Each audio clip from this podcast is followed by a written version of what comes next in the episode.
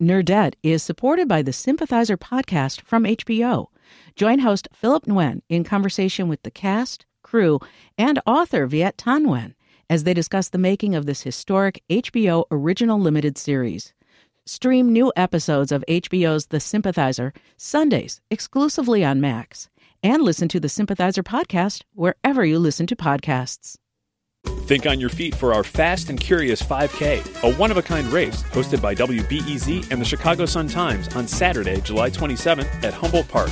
More info and early bird registration at wbez.org/events. I was thinking about who I want to replace you as co-host when you're in Hawaii. Oh, wow. Mm-hmm. I thought we would just do it ahead of time. Well, I was thinking I would just replace you. I find it problematic how excited you are. Like you were saying those words with relish. From WBEZ Chicago, this is Nerdette. I'm Tricia Bobeda. And I'm Greta Johnsen. This week we're talking with Phoebe Robinson. Phoebe is taking over the world, and I am fine with it. Yeah, she totally. is excellent. Yeah, this is going to be a good world that Phoebe runs for sure. And the way you take over the world is by writing books and also having as many podcasts as possible. All of the podcasts. Phoebe has two at WNYC. One is with Jessica Williams from The Daily Show. That's called Two Dope Queens. If you haven't listened to it, you must. It's recorded as a part of a live comedy experience. So it's like you're at the comedy show with them. They have the gals from Broad City on. They've had Jon Stewart on. You should be listening to Two Dope Queens. Phoebe's other show is just her interviewing one other person, and it's called So Many White Guys. white guys. In which she does not interview white guys. She interviews anyone who she finds interesting who is not straight, white, and male because they are overrepresented, shall we say, in other podcasts. A lot of the stereotype of what a podcast is is like two dudes in their garage talking about mm-hmm. movies or whatever it is.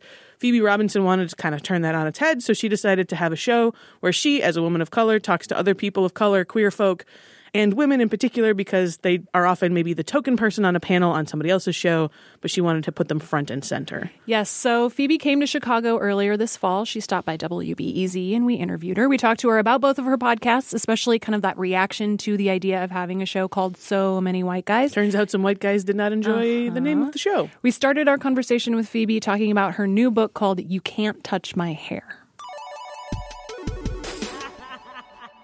One thing you say in the section that you wrote about your hair that I just really loved was that you said that your hair is not easy, but neither are you. So you kind of match. Yeah. I just feel like society has never really embraced black women's hair and they've decided what it should mean to black women and if you wear your hair natural like you might not get hired for a job if you straighten your hair then there's this ridiculous notion that oh you're trying to be white you don't love yourself and so i think So how do you win? Like there's no winning in Exactly. that dichotomy. Yeah. And so I think for me, why I've just changed my hair so much and done like all these fun hairstyles is that I wanted to take it back and have it not be this serious thing that was running my life. And instead, I own it now and I can wear my hair however I want. And it's beautiful no matter which way that I style it.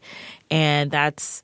That's, I hope, is a takeaway from that essay, just because it's, yeah, we should embrace our own differences instead of just trying to beat them out of people, you know? I think too, like the differences in like being a difficult person. You know, the fact that Yeah. it's like I sometimes like I'm going to take issue with things you say, and that's okay too. You know, that idea that we all are like complex human beings. Yeah. And I think a lot of times, I think especially with women, society does not want us to be complex. They mm-hmm. just want us to smile and boost the egos of men. And that is all we're supposed to do, which is screw that. I had this really weird reaction yesterday. I was in a yoga class Mm-hmm. and the teacher did this thing where he told all of us to smile.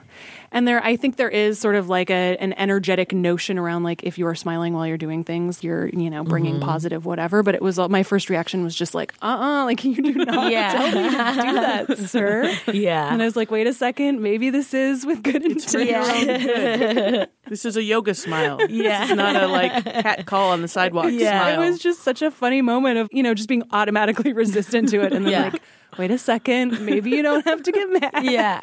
But I feel that way. I was used to go to this place in New York, Yoga to the People, and I used to get annoyed when they would just kind of like tell you how you should be feeling about it. Yeah. And I was just like, this is hard right now. So I, I'm not going to smile because I'm annoyed that this is hard. Totally. Shut up.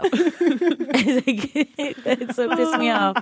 I love in the forward of this book that I think it's Jessica Williams saying kind of about you mm-hmm. that you helped her realize that being a black woman and a feminist can kind of feel like a full time job. Yeah, for sure. And I feel like you're now becoming more and more a sort of well known voice. And does it feel more and more like that is your job to be the best version of those two things and whatever that means to you?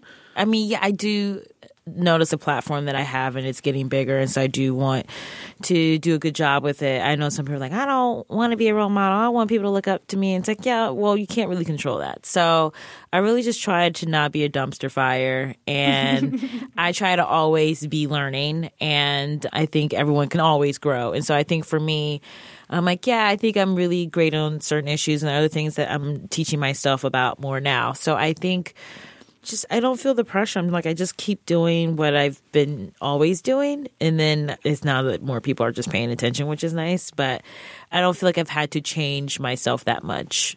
You talk early on in the book about sort of the idea that sometimes when you say like we're going to talk about race and we're going to talk about gender that it can feel like you might accidentally slip into after school special mode Yeah. whatever that is. For you what is the key to keeping things like your book and your podcast keeping them sort of accessible enough that it doesn't feel like school even if they want to learn right? Like mm-hmm. they're there kind of to learn Yeah. something that they don't know. That's why we read that's why we listen to to shows like this. But how do you keep it from feeling like school Well, I think my number one thing is to always be funny first. And so I'm always coming from that place. And then I will work in, you know, whatever points I may have. But I always want to entertain because I mean, that's my job. I so I always want to entertain and make people feel good about themselves and have a, a really positive experience listening to my work or reading my work. And then from there, you can kind of go into like, all right, I can be more genuine now or I can be more vulnerable here. But the jokes come first. And then I, you know, it's also like who I am. Like, I'm not a super self serious person. You know, mm-hmm. like I talk about hot celebs as much as I talk about equal pay. Yeah, so, you know, I think that that balance right there is pretty easy for me to, to keep. my very first gender studies class I took as an undergrad in college had almost like a Portlandia sketch version of a professor who I actually loved, but it also felt like, oh, this is my first introduction to sort of capital F feminism. Yeah. And I was like, oh, this is intense. And then figuring out over the next however many years sort of how to make that word work for me and how to like when to stick up for myself and for other mm-hmm. women and when to just sort of go like, you know what, I'm gonna watch this TV show or this movie even though it is terrible in some ways. Oh, yeah, you know, like how do you like do like balancing guilty pleasures, which you talk about some in the book, Yeah. with things that you just you know you know it's candy, but you don't eat too much so it doesn't rot your teeth. Yeah, I mean, there are so many things that are just terrible. I, I talked about in the podcast how I went to go see with a- another girlfriend of mine, Joanna. We went to go see Pretty Woman just because we hadn't seen it on the big screen, and it's so bad. I mean, it's like fun because it's like Julia Roberts, and you watch, you're like, I can see why she's a star, but it's Richard Gere is. Can I curse on this? Yeah, like he's an. In that movie, he's always stand up straight. You need to smile. I'm like, don't you dude. but that is also it's a I don't know. It's still kind of like a fun movie, but it's also very problematic.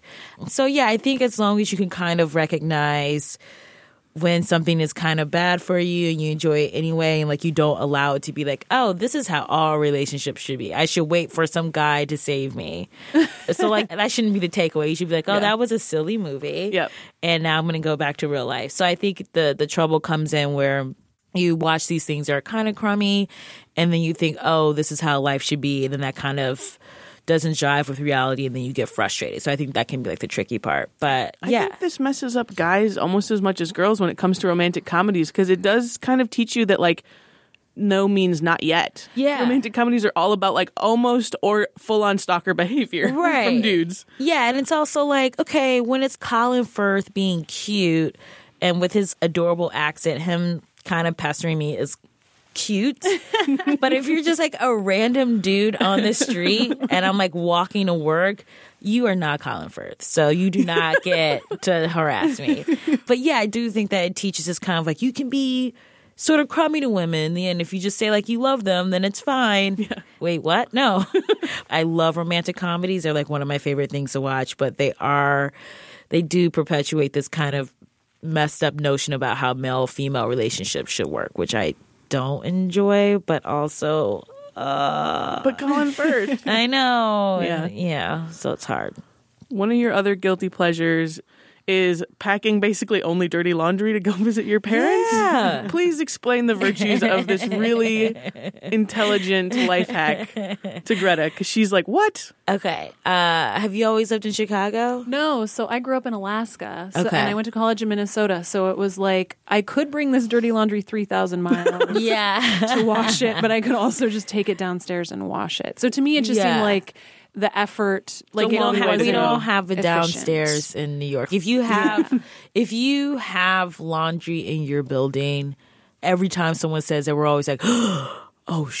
What was that? Was it a Broad City, like the early, early web series? Yeah, where they they, take did somebody something because they about, have like, in Yeah, New York it is like you usually have to go to some laundromat that's maybe two, three, four blocks away from your apartment. You have Yeah. to schlep it. There's people there all the time and it's really crowded and you know, the machines aren't that good anyway. And so sometimes it's easier if I know I'm gonna go home for Thanksgiving, I'll just pack a bunch of dirty clothes. Yeah, and I use my parents they have a whole washroom. They have a whole room. Yeah, that's beautiful. and it's amazing. And So if, yeah, you don't have to stay in the room with the washing machine while it's happening. Right, Yeah. right. You can go somewhere else. You don't have to worry about if you're like five minutes late to getting back from the dryer being done, that your clothes are just going to be in a weird pile somewhere. Exactly. Yeah, I did it for Fourth of July, so I still am doing it, even though I'm like 32 now. I love it. I think too. I like to think that you know it makes my mom feel like you know we're like a family and we're in a home together again. Even more when I'm doing chores in the house, right? Yeah. Like I'll throw some of her stuff in the load too. It's not like I'm making her do it for me. yeah, I do it myself. That's Yeah, key. She doesn't. right. She doesn't. That's do the it. line between adulting and not. You got to Exactly. do it Funny. yourself when I you probably bring it sh- home. I probably shouldn't even say this, but my mom does do my brother's laundry. no, Well, there How just comes a he? point. He's he's not yet thirty. He's He's close to 30 though. 30. Yeah, it's, it's it too just old. comes down to this timing situation where, like, by the end, it's just like, dude, if this doesn't happen now, it's just not going to happen. Wow. And then she's doing it. Yeah, it's a weird scene. yeah. Jacob. Sorry, Jacob. Get it together, Jacob.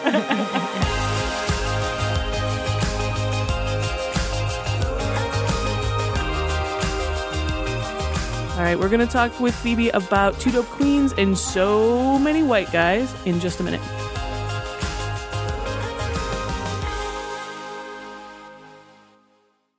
Nerdette is supported by the Sympathizer podcast from HBO. Join host Philip Nguyen in conversation with the cast, crew, and author Viet Thanh Nguyen as they discuss the making of this historic HBO original limited series. Stream new episodes of HBO's The Sympathizer Sundays exclusively on Max, and listen to the Sympathizer podcast wherever you listen to podcasts. Think on your feet for our Fast and Curious 5K, a one of a kind race hosted by WBEZ and the Chicago Sun Times on Saturday, July 27th at Humboldt Park. More info and early bird registration at wbez.org/events.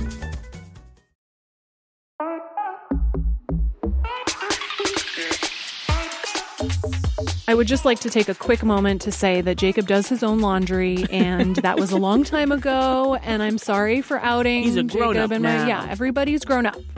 I still take dirty laundry home, but I do it myself, which is almost adult. I mean, you know, grown up is a spectrum, right? it's a spectrum of adultness.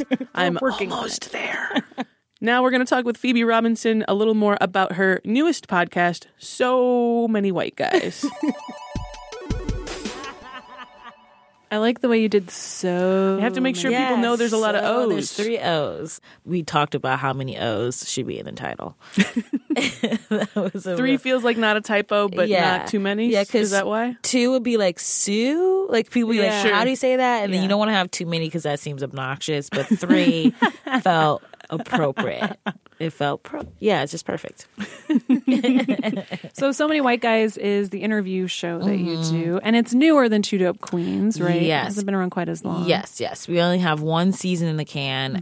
WNYC, they just said, Hey, I know you have a book coming out. Would you want to do anything else? And I was like, Oh, yeah, this might seem like a cool idea because podcasting and stand up are both very white male dominated. And that's how I came up with the show. And I told Ilana about it, Ilana Glazer from Broad City, and she loved it and wanted to jump on and be an EP. And then we just kind of took it from there. It's been great. What were your sort of concerns or what were you excited about when you thought about moving from Two Dope Queens, which is more like in the realm of the stuff you'd been doing, like mm-hmm. stand up, and now you're sitting down for a one on one long form interview? Like, what were you hoping you could do in that environment that you hadn't been able to do yet with Two Dope Queens? I think just being able to sit down and have talk to someone for 30 minutes to an hour and have a conversation or I mean ideally you want it to be like super funny, but that's not the only thing that matters. Like I just wanted to have a great conversation with people that I admire and I felt like so many times Janet Mock was one of the guests on the shows. And like so many times you read an interview with her and it's just like, so you're trans.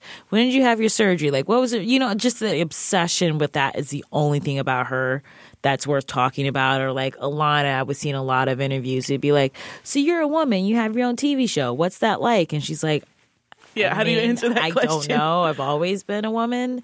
Yeah. And so I just noticed that a lot of times in interviews, there's kind of this tendency to otherize the person if they're Mm-hmm. not a straight white dude.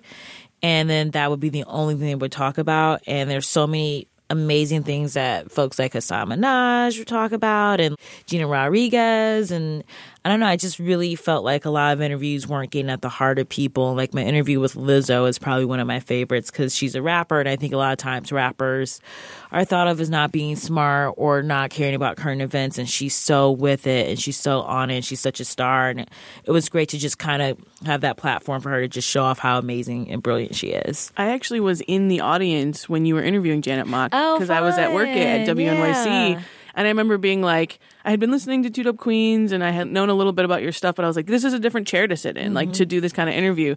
And it was just so good and so refreshing to hear that conversation between the two of you. And it made me super excited for the show before I had even heard an episode in a podcast feed. Oh, thanks. And then, of course, here's what happens on the internet when you're a woman is because of the name of the show, Mm-hmm. right? People on iTunes started leaving reviews just being mad that the show was about talking to people who weren't straight white dudes. yeah. What was it like to see that happen before the show even came out? It was just kind of a bummer. It was like a weird week. I was on vacation. It was over Fourth of July, and there was just like a So lot. you were of, doing laundry at your mom's house. yeah, yeah. Still laundry at my mom's house and hanging out with my niece, and like they dropped the trailer over the the holiday, and I was like, oh, this will be so fun. And I saw that, and I got like really bummed out, and.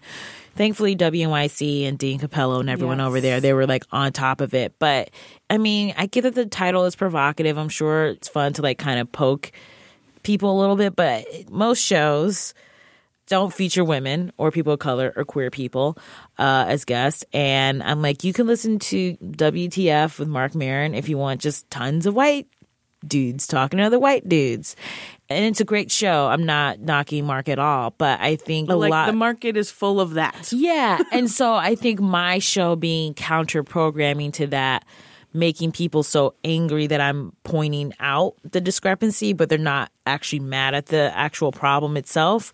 I always find confusing. I'm just like, oh, you're just mad that I'm a woman of color and I have an opinion and I'm talking. I get it. Yeah, Yeah. that's Yeah. Yeah. so infuriating about Yeah. it, right? Is yeah, just to merely exist with an opinion is like, no, we're upset about this now. Yeah, so that was really frustrating. And once people started listening to it, most people kind of calmed down. Some people were still tweeting at me and they were angry. And they're like, "What if I had a show called Too Many Blacks?" And I'm like, "Well, I never said it was too many white guys. I just said there's so many. yes, there are so many in podcasting. Semantics matter, and Yeah. that is a key distinction. Yeah, that's very different. yeah, I think just seeing that for me, it was like a feminist bat signal. yeah, And so I sort of like took up the cause Greta and I did of telling everyone who listens to Nerdette to go and leave a counter review Yeah. to those reviews because it's just one of those things. They hadn't even listened to the show yet. The show wasn't even out yet. Right. They couldn't be reacting to the content of the show because they hadn't heard it. and it's like if you listen to the show, you realize what it's. It is. It's not like you're having Gina Rodriguez on to just talk about like how horrible white guys are. Yeah, it's not. It's like if that was a show, then I could understand it because that's a, a, a douchey show. But it was really like Gina, you're awesome and brilliant, and I just want to talk to you about all the ways that you're amazing. And she said, "Sure." so that was like a great a interview. pitch, yeah. and uh, but yeah, most people like get it, and they've been great and. Having Mike Birbiglia as the token white guy was so fun, and he's so wonderful and sweet. He totally got the podcast, and he's like, I love it, and, and it was really great to talk to him, and he afterwards he was like, "Oh, you know what? No one ever asked me about race, and I have all these opinions about it. It was really nice to come on the show and just talk about stuff like that and fatherhood and marriage, and so it was, it was really cool. It makes him probably feel a little special because there was a probably, you know, obviously a sea of Yeah. straight white dudes to choose from for that one for, Yeah. per season. And so he should feel honored. He should. I think he did. So how different does that feel? I mean, so much of your background is sort of performance where like you mm-hmm. say the thing and you get the reaction from the audience instantaneously and that can often dictate how you move forward in whatever story you're telling or the joke or whatever.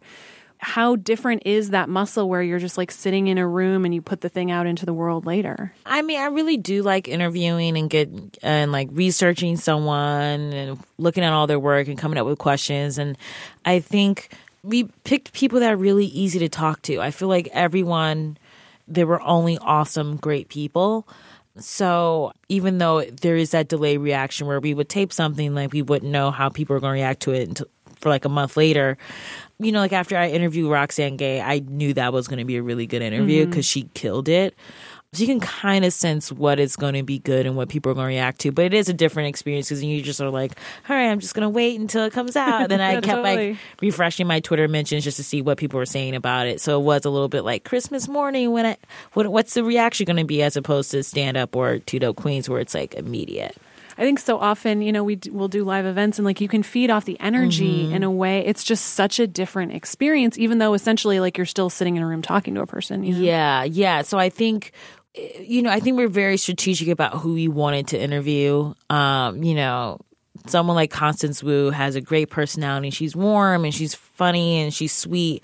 So it's like it never felt like we had to pull teeth. Where I think like if we had if we had a podcast where we were only interviewing like serious novelists, oh boy, that that would probably be really tough. There might be some like clunkers of episodes, but I think you know by interviewing other performers or other people that at least are on camera, like Janet Mock is, you know, she's very well trained in media stuff. So at this point, it was like, it was never like, oh God, how are we going to get through this interview with this person? Oh, mm-hmm. geez. So yeah, I think we lucked out with who we, we interviewed. with Two Dope Queens, so it's mm-hmm. a, a live show, and you're giving the experience of that live show then to you know a million billion people who can listen to it on podcast. What was it like to realize that a thing that was happening in that small space was suddenly being given this kind of megaphone? Yeah, I mean, I think Jess and I, we were always kind of hopeful that the podcast was going to take off, but I think we were kind of surprised about how big it got and like, you know, like people in Australia listened to us. We were like, oh, okay. um, so that's a very cool outcome of that. But I think it's kind of like you can't really worry about who's going to listen to it later. When you're in the room, you just have to kind of perform for the room. And so we just really are so focused on like the 400 people in the room. And then, you know, the fact that the audience that comes to the live show is pretty much the same kind of, or like a very good sample size of like the audience that listens to the show. We can kind of, I don't know, it, we just really get a good sense of like how each episode is going to turn out. Would you have thought like a few years ago that you would be like the only other place except for Colbert show that Jon Stewart would leave the farm for? Like I that's a pretty amazing thing, That man. was- that was cool. He's so I love Jon Stewart's so dreamy. I was like, oh my god, hi. uh, that was crazy because he was very sweet and he like listened to some of the episodes. I I was like, you didn't have to do that, but thank you. But it was really cool having that stamp of approval from him, and he was just like, what you and Jess have is so special, and he, I think initially maybe some people might have been like, oh, what Phoebe and Jess are doing is only for women or only for black people. And I think, you know, there our story is universal for a lot of people. And I think a lot of times people try to you know, section out comedy and say, this is only for queer people or this is only for dudes. And it's like, I think our show is really just a celebration that comedy is for anyone and you can relate to anyone and you can laugh at jokes that are from anyone. So thank you, Jon, for coming out. I, I would love for him to come back, but he's in But he's Jersey. busy on the He- farm. I know he's busy on the farm. Yeah. I'm in heaven right now. So, uh, You guys are awesome. Thank so you, might know that I'm currently on the market for an older gentleman, and I was just as about to throw up. Um, I was wondering if you like had any tips as to how I should go about Yeah. procuring one. No question. conjuring one. Don't hug them too tight. Because, like, what is to you a youthful and vivacious and beautiful woman, an expression of joy and love, Right. is to them a truly dangerous and tenuous situation. And when you're dealing with uh, generally the people that you are going to be uh, embracing at this time have been drinking lactate for 15 to 25 years. So the calcium levels are really dangerously low. Now, on the plus side, you can pick up a five foot, eight inch, nine inch person like they're a bird. I love those rooms where you can just tell that everybody's on the same team. Yeah. You know what I mean? And it's not like, I don't know. It's just like, no, we're all just here enjoying this thing. you know? Yeah, we wanted to be like a safe space and a fun party, sex positive, body positive, everything positive, which is good. Yeah. My last question for you is just sort of like as you continue your world domination, what's Yes. next? Like, what do you want to be tackling next? You've got the shows, you've got the book. What else? Um, well, I'm shooting a recurring role on Jill Soloway's new show, I Love Dick, for Amazon. Yes. That's with Kathryn Hahn and Griffin Dunne and Kevin Bacon. Like, what? He's amazing. They're all amazing, but I'm like, oh my God, Kevin, you're so, you're the best. Will you just say the title of that show again, please? I love Dick. Thank you. And it's really cool. The scripts that they've come up with, I'm just like, wow, this is awesome. So I think this is going to be really cool feminist TV. And then uh, I'm not sure when it's going to come out, but I'm really excited about it. And then stand up stuff. I think I want to go on the road a lot next year and just focus on stand up because I think my next big project is I want to do like an hour special. Oh, yeah, that'd be awesome. Yeah, it's maybe like, you know, Comedy Central or something. Yeah. That'd be cool.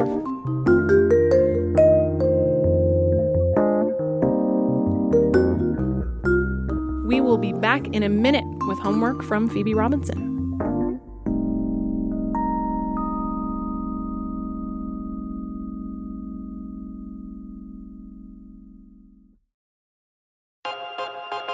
Hey guys, it's Phoebe Robinson of Two Dope Queens and Your Dreams, and this is my homework for you. Okay, so I'm super late to the party. I didn't start watching Mad Men until two months ago. so I'm like in the middle of season six. I'm so obsessed with that. That's a good clip. That's a binge right there. Yeah, that's a great. Yeah, I really just was like, if I wasn't working, I would just stay up and I would watch it. So if you haven't seen Mad Men, watch it. Uh, book Milk and Honey by Rupi Kaur. I think I'm saying her name correctly. I might not. So sorry, Rupi, but uh, it's a book of poetry. New York Times bestseller, uh, like me, sober twins.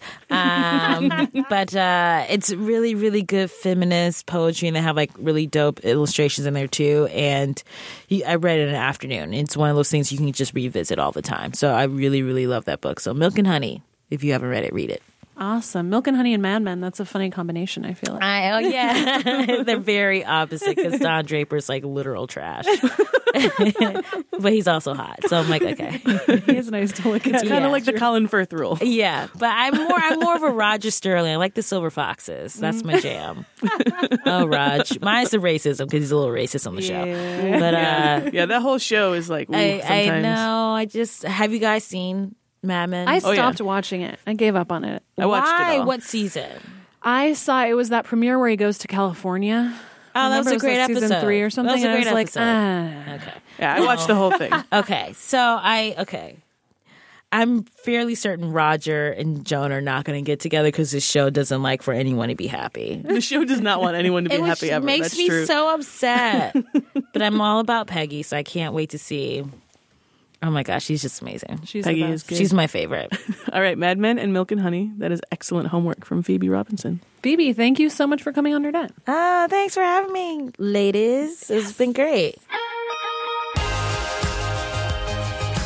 Okay, so to reiterate, your homework is to read Phoebe Robinson's You Can't Touch My Hair, to watch Mad Men if you haven't already, and to read Milk and Honey by Rupi Kaur. I have to say, I've read Milk and Honey, and it starts off very intensely, especially if, you know, things about sexual violence are triggering.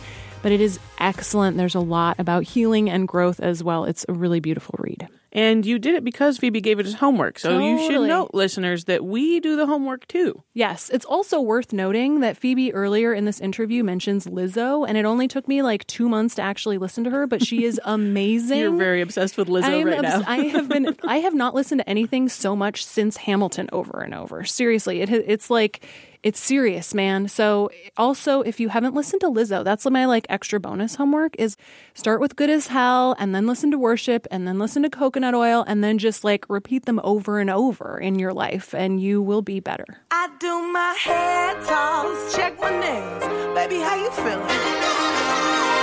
A ringing endorsement A for ringing Lizzo. endor- a very rigorous endorsement indeed.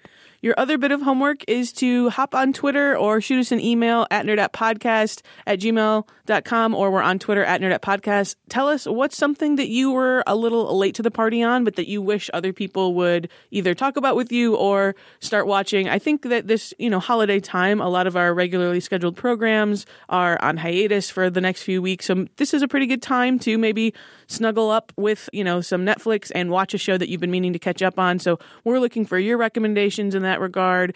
Tell us what is something that you were late to the party on, but that you love, a la Mad Men, because clearly that's been off the air for a few years. yeah, man. but hey, better late than never when it comes to something that's really awesome like Mad Men. Or you tell us what were you late to the party on that you love at Nerdette Podcast on Twitter. The show is produced by us, Tricia Bobeda and Greta Johnsen, along with Joe DeCeault and Justin Bull, who I found out today steals my pens. He's a pen stealer. That's rude. you better give them back, Justin. Our intern is Annie Nguyen. Our executive producer is Joel Meyer. He has his own pens. He carries them in a jar. Yeah, he does. Actually, they're markers, Yeah, technically. They're markers. They're markers. The whiteboard markers of an executive producer are coveted It's currency. real, man. Subscribe to us on iTunes or follow us on NPR One. Take the plunge and do that subscribing thing wherever you listen and help spread the good word about Nerdette. Another really wonderful thing you can do to help Nerdette is go onto the iTunes and give us five stars, like the lovely Step Into the Sunshine did. Tricia, can I tell you what this What an says? empowering username. I know, man. This whole thing. Are you ready for this? I'm ready. Buckle up, Buttercup, because feminism is alive and well and has some patriarchy butt kicking to do. And this podcast will help you to become the warrior goddess you always knew you were. For real. Give it a listen. Think about the stuffs. Do the homework.